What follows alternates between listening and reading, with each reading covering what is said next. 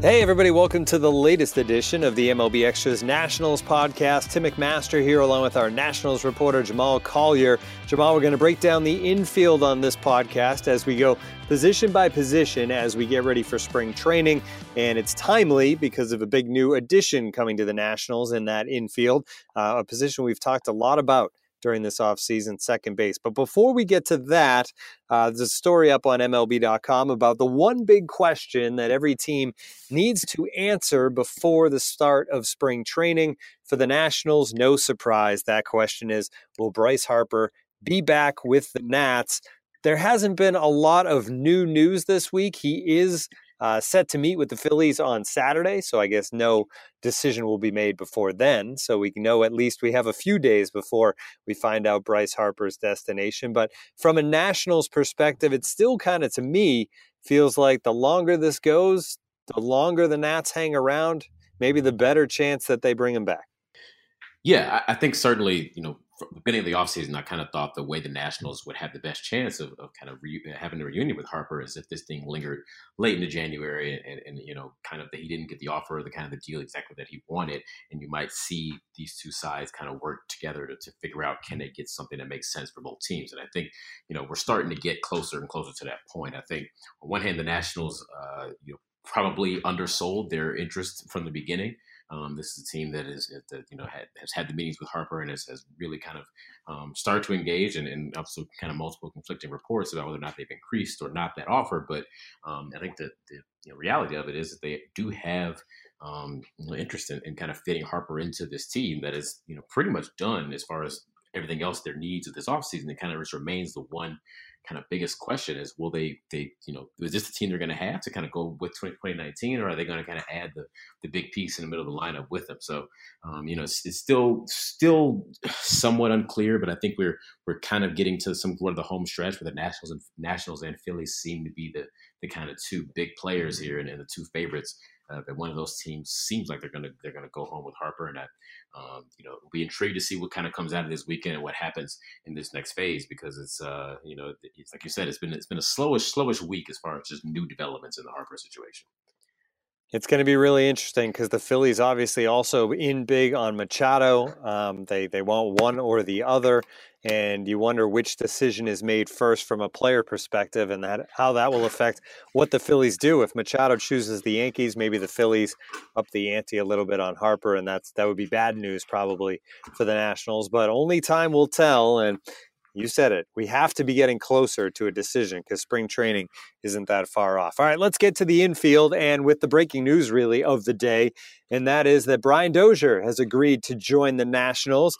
It's really a perfect I don't want to say perfect for both sides, but a good situation for both sides because the Nationals needed that short term fix and Brian Dozier kind of needs that bounce back season to reprove himself so he can go out next season, next off season, and maybe get the long term deal that he thought he would be getting this off season after struggling in 2018. So, um, from the Nats' perspective, though, Jamal, Brian Dozier just settles in nicely at second base, takes all the pressure off of the other possibilities there, whether it be Carter Kieboom or Difo or whoever else they were going to try to get into that mix. Yeah, it's, it's funny. I mean, you remember on this on this podcast here, I think a couple of months ago, we were both kind of surprised when Mike Rizzo and, and the Nationals were kind of so vocal about, nah, second base, we don't need we don't need to upgrade upgrade at that position. And now here we are, a couple of months later, and of course they found a, a guy. I think that you know it, it naturally developed. We've talked about it. It developed just that there's so many options out there on the market, and the Nats really wanted to find somebody that that kind of filled that stopgap role, somebody to come in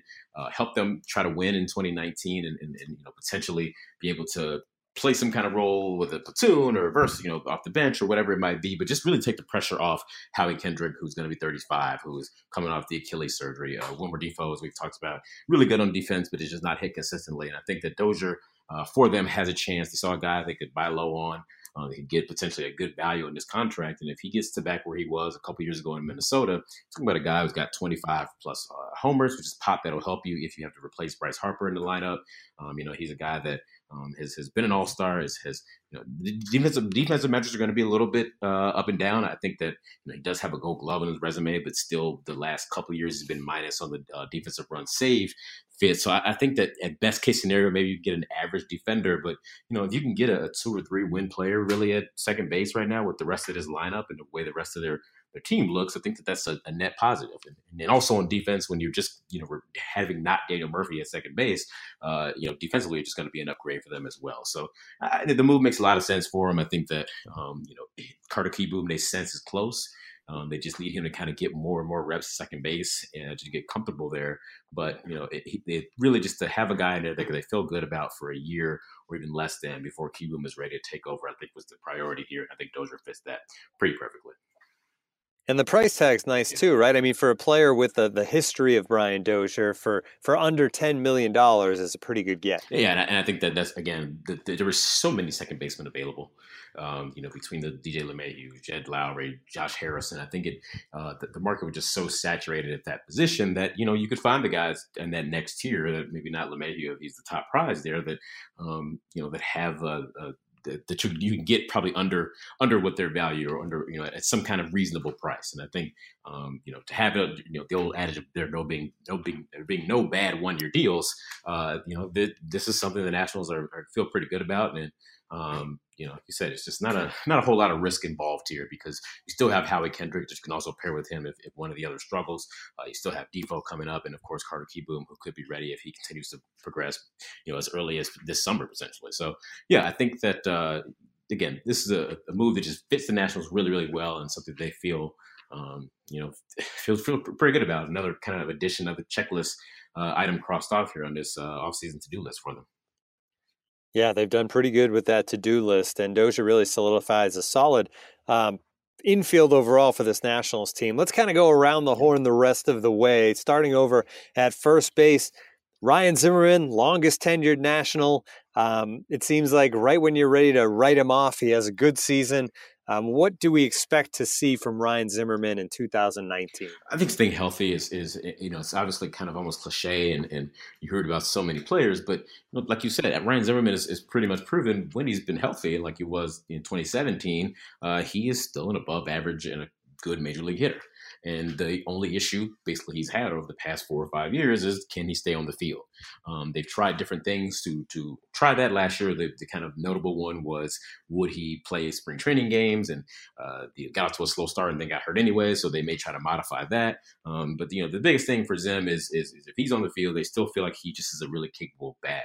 And having Matt Adams kind of to back him up at first base is also a big addition for them, just because they can kind of lighten the workload off Zim uh, you know, if and when he needs to as well. So I think, you know, Ryan Zimmerman, they feel good about it. It's, he's going to be an interesting situation kind of for him going forward because he's he's in 29. It's going to be an important year for him too because this is the last year on his deal. Uh, the Nationals have an option uh, for 2020 in 2021, I believe.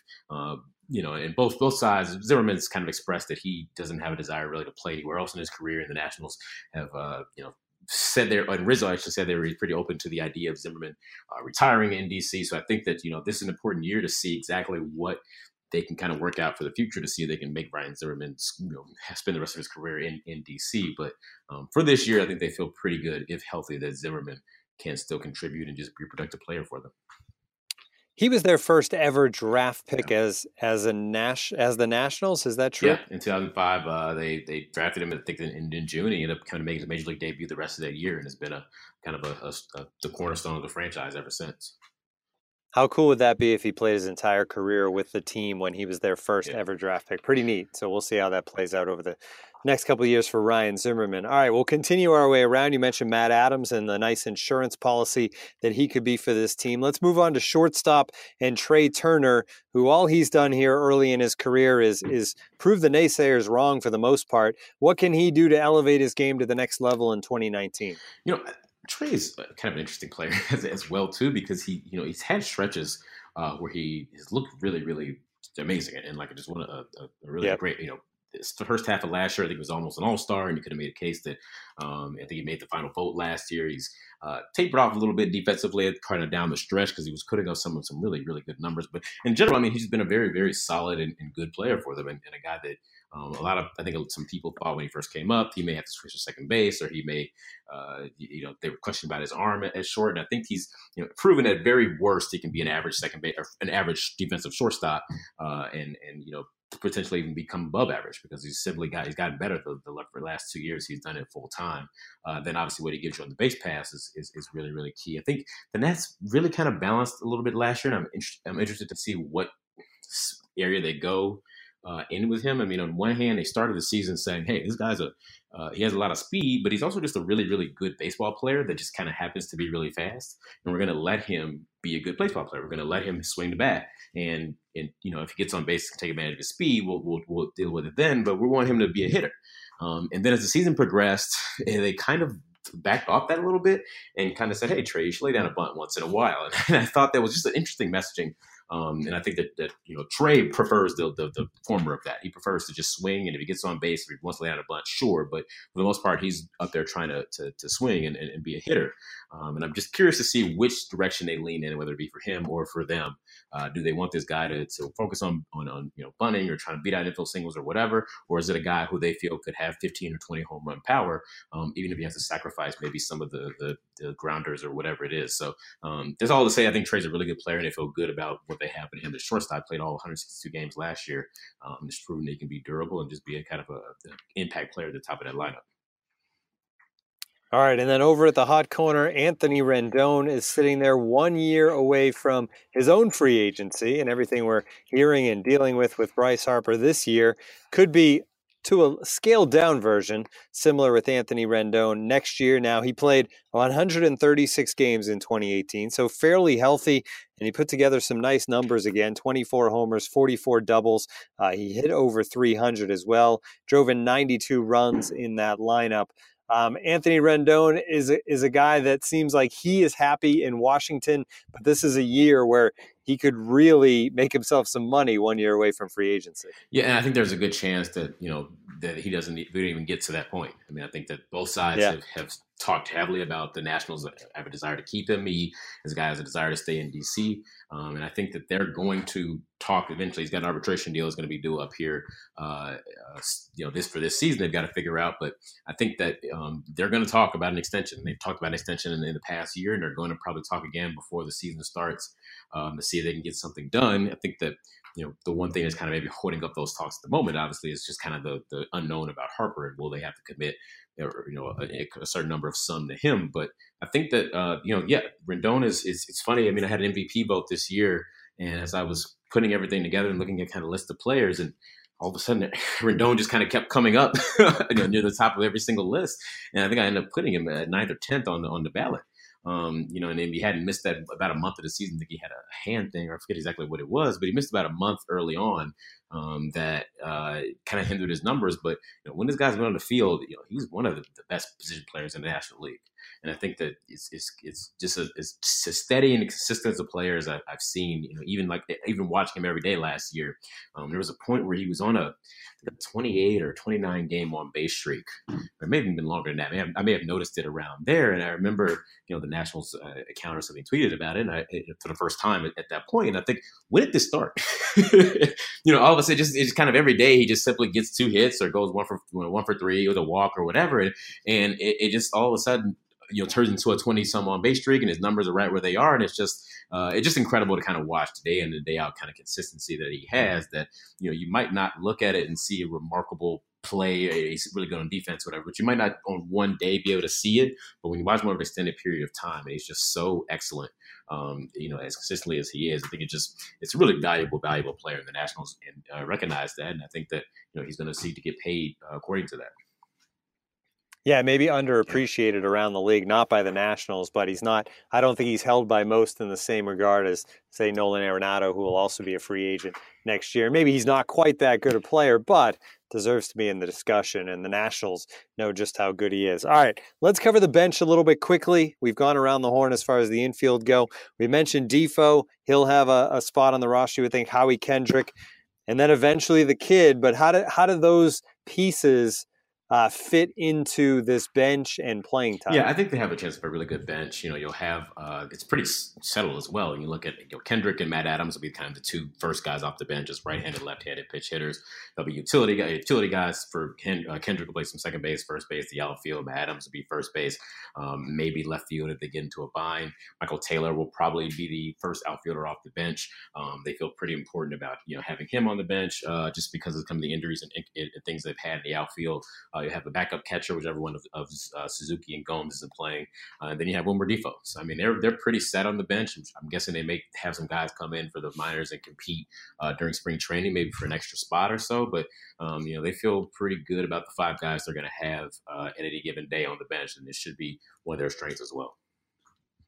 So it seems like if now that Dozier's been added to this roster, if everyone stays healthy all season long, which we know what the chances of that are, but if everyone did stay healthy, Carter Kieboom could pretty much just play a year in the minors and maybe be a September call up. Does that make sense? Yeah, I, think that essentially Carter Kieboom is in the role that um, you know the Robles or Trea Turner a couple years ago, where he has to almost force their hand. And and you know if he, I think the biggest thing for, for them first is that he hasn't played a whole whole lot at second base. Um, that the Arizona he's been a shortstop through the minors and he, he, they believe he can do it, but he's starting the Arizona Fall League. Uh, he just doesn't have enough reps, and they don't want to put him in a major league spot at second base when he just hey, he hasn't done it at any kind of level. And I think he said pretty much significantly since you know little league or middle school, or whatever it has been. Um, so I think that they want to they want him to um, get comfortable at the position, and if he's carrying it up in the minors and he's doing really well at, on defense at second base, you know potentially he could push his way into the roster as early as this summer. But uh, I think that best case scenario they've set themselves up. We don't need or have to count on Carter Kieboom making this development this year. If it happens, we can figure something out and kind of move some pieces around. Um, and if not, and there was an injury, they can kind of figure it out. But um, if not, they feel like they should be set with what they have, enough options to kind of get them through the rest of the season. All right, it's a good infield. Uh, it's a very good outfield as well. We'll see if that outfield is added to in the next couple of weeks with Bryce Harper's decision. And we will continue to make our way around the diamond as far as the Nationals go between now and the beginning of spring training to get you all set up for the 2019 Washington Nationals. That's going to do it for this edition of the podcast. You can find Jamal on Twitter at Jamal Collier.